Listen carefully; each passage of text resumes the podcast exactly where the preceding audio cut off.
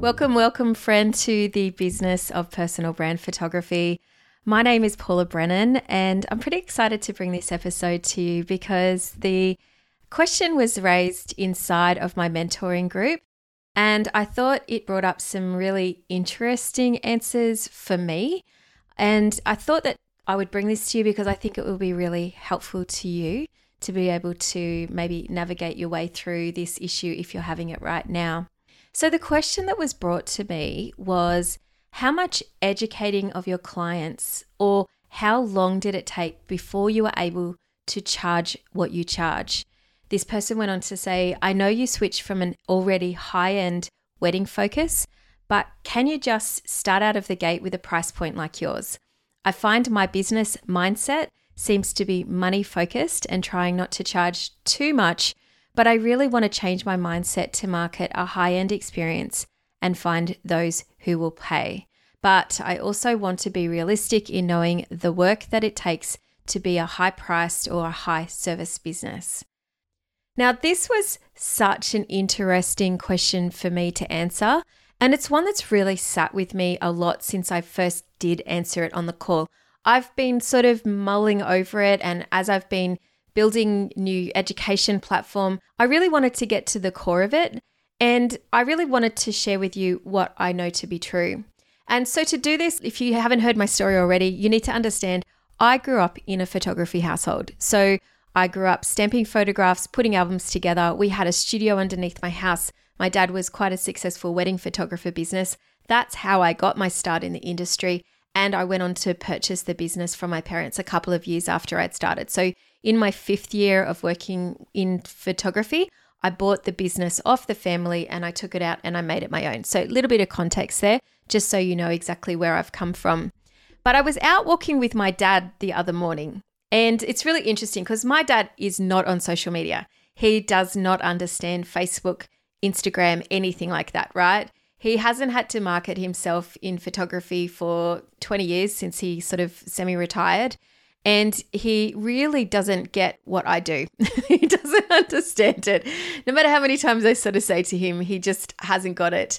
But I was talking at length. He was asking me about business. He's trying to relate to what I do. And so I was trying to sort of give him a bit of the lowdown. I said to him, I said, Dad, you know, I teach all the systems that I've used to build the business that I have now. In fact, I use a lot of the systems that my dad taught me. So, you know, things that like our, our filing systems, a lot of the sales practices that I do and that I've that I've adopted are definitely, you know, coming from my dad. I was telling him that I show people behind the scenes of shoots and what it looks like to be on a shoot with me and I talk them through gear and I do all of those sorts of things and show them how I pose and light and all of that kind of thing. Told him that I, you know, teach people about the skills that I've learned from marketing online stuff that he definitely doesn't get. You know, what I said to, I was like, I, I teach him how to create funnels. You know, my this is all going over my dad's head, but anyway, it was quite fun. But what I really, you know, got to the core of it with him is, you know, and and this took a lot for me to sort of understand this because I don't think it was anything that I'd ever shared with him before, but I said that I teach people to see how much their photography is worth and I help them to see that there's a lot of value and to know what they can charge and that people don't necessarily have that. And he kind of looked at me and he was a bit sort of he just didn't really get it because I think maybe it was being a man, maybe it was growing up in a different time. Photography sort of had a lot, I don't know, maybe more weight. I don't know, maybe it was more of an art or it wasn't as accessible when my dad was shooting back in the days of film. But he didn't really get what I was saying when I was talking about value. And I had to really sort of drop it on him. I, you know, I, I said to him, I said, look, dad, when I bought the business from you, I actually, I went about discounting all of the prices. So my dad was selling me at one set of prices and then I spent the next couple of years dropping the prices and then having to work my way back at. And he kind of looked at me and look, I'm going to be honest with you, I had a bit of shame sharing this with him. But it also felt really good to finally be honest about where I'd been all of those years ago. And I said to him, I said, look, I work mostly with females who don't really understand how much their photography is worth and they're undercharging. I said, just like I used to. And I know that he was fully shocked because back in the day, I was shooting a lot more than what he was shooting, and it looked a lot more successful on the outside in those first early years when I'd bought the business. But it was definitely because I was undervaluing myself. And he gave me a little bit of a hug, and it was really lovely. It was a nice moment for us. And he said, I had no idea you were doing that. And I said, Well, I didn't have any idea I was doing it either. I just did it because that's how much I thought I was worth. Do you know? And I'd said to him, So, Dad, now it's my mission to make sure that other photographers avoid what I did and that they don't go through the same crap that I went through. So, my answers to my dear student inside of the call were really honest. I shared how I really had struggled at the start of my portrait business to be able to get the sales. So, you know, fast forward a couple of years, I'm now, you know, struggling to get a $600 portrait order when I can get a $6,000 wedding because I've worked my way up to that pricing, you know, five years after I'd bought the business from my parents. However, my pricing was absolutely fixed, right, in my portrait days.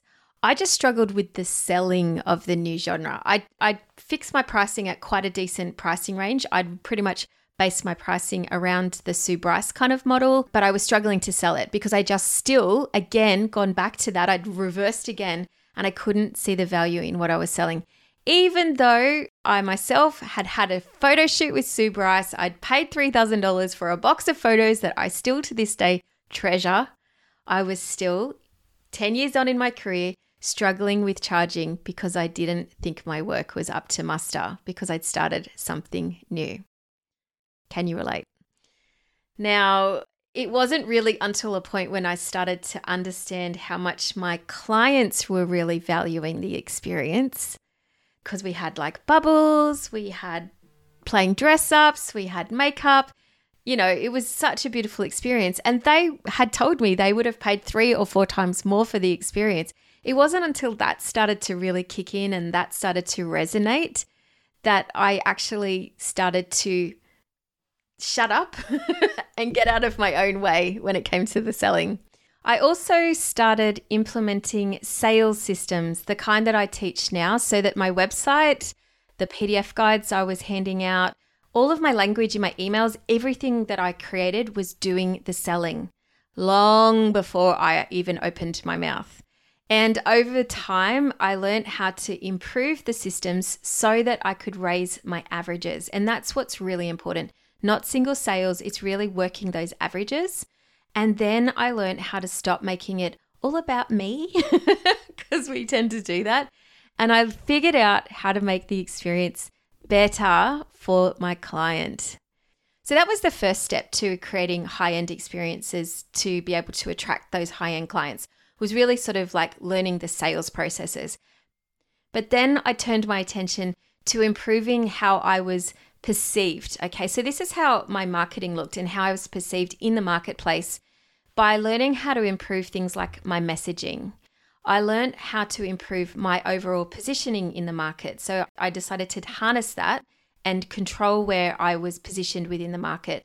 I learned how to grow my audience, which is so vital if you are going to run a business. You've got to make sure that you've got an audience to be able to sell your wares to. But more importantly, you've got to make sure that that audience is filled with the right type of clients, right? So that's really important. But most of all, I would say from a marketing perspective, was I learned how to pull people towards me or how to attract an audience towards me rather than trying to push myself and push my products onto my clients. Do you get that distinction, that pull rather than the push? Now, again, this is all the good stuff that I teach to my students in order to be able to grow an audience with people who not only are great quality, but are ready to buy when you release an offer to work with you. Now, it doesn't mean they're always going to be ready to buy, but it means that you've got people who are primed, right? Primed and ready to work with you. And then what I'm going to say after that is that I really switched up the dials on the way the clients experienced working with me.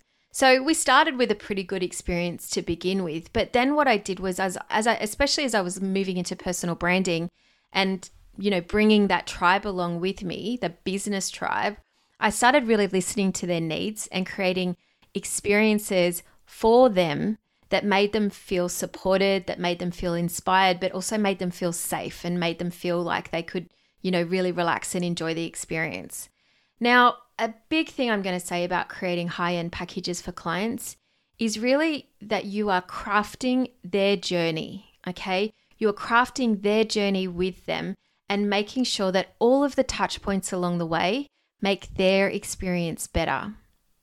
And I'm going to say here too, because I am a big person about having like person to person touch, but if you can automate parts of it, so like certain videos or emails could go out or PDFs can get delivered at poignant times in their journey of working with you, this is a major factor in them having a top notch experience, let alone the time that it saves you and having to think about it. But because we're all busy, it, to try and keep, you know, your hands in all of the pies, to make sure that you're getting hitting all of those touch points, things can slip through the cracks. So sometimes just having things automated really helps to just deliver that extra, extra special experience for your clients.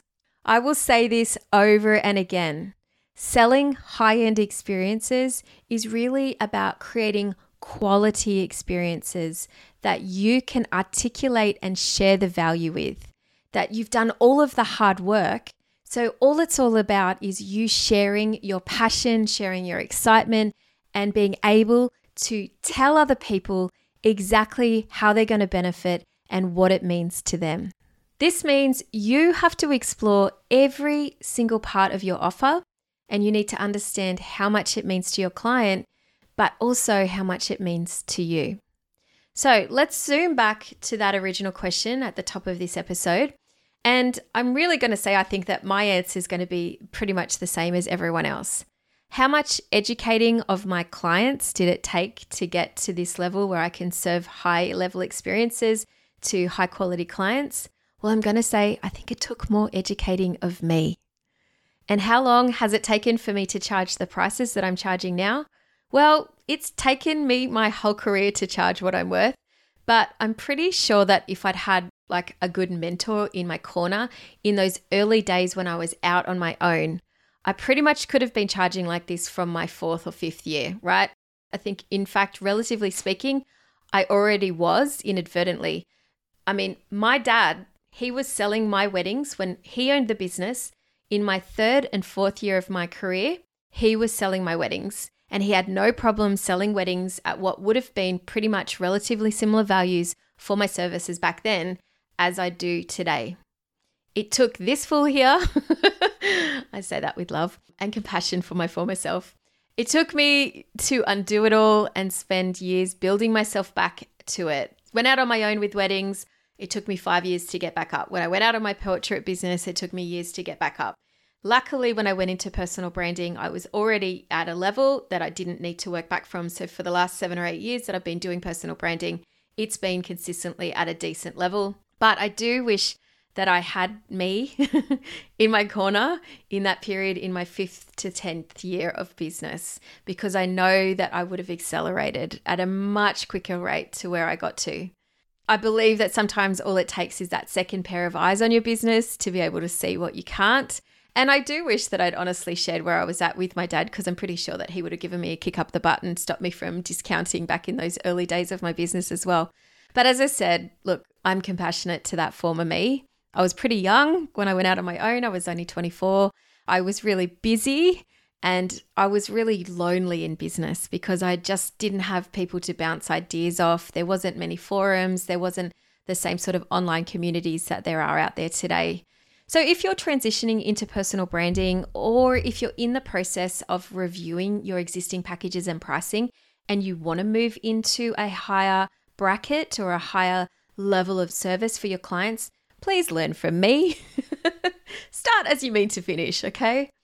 Raise your prices, raise your service in turn, improve and raise the level of experience that you create. And of course, keep working so that the quality of the images that you take reflect the kind of service that you want to deliver. And of course, taking the time to learn how to grow and change your mindset from not feeling in that stagnated place, you know, where you're trying to charge too much when you get stuck there, to be able to be getting into the mindset of providing a high value experience, that is really the key. Now, if you know that you need some help in this department and you'd love to have someone to bounce your ideas off, why not check out my new website? Woohoo, it's, it's now live. And we have details in there on ways that you can work with me, particularly one particular new way that I'm super pumped about because I've been working on it for months. I've been upgrading all of my training to be able to include so much more step by step lessons. We've got lots more templates and samples so that you can really model from what's working right now for me in my business. Plus, I can provide a whole new level of support with direct access to me, plus all of the community access, all in one easy to access app. I love this app because I know that I can help you to troubleshoot quickly and you can access the training wherever you are. It's really, really one of the most valuable things that we are providing now. So if you are interested in that, you can go to paulabrennaneducation.com forward slash join or else follow the show notes. And I have an incredibly great offer for those who want to join as early legacy members. This week only, you can jump in and get a really great savings on your membership. So if you are interested in that, go to paulabrennaneducation.com forward slash join. I'm really excited to welcome you into my community. I am so grateful to you for hanging with me today. I hope this episode has really helped you. It's one thing that's very close to my heart is really helping people to shift paradigms and shift into new areas of their business and stop sort of feeling like they need to play in the small pool and jump into the big pool. So, if this has helped you, I am so eternally uh, mm. grateful for any feedback that you can give me. And yeah, I hope to welcome you into my tribe. I look forward to catching up with you again next week. I'll still think goodbye. Okay, you can take my Lambo. I'll put on a tight show. You sure you can handle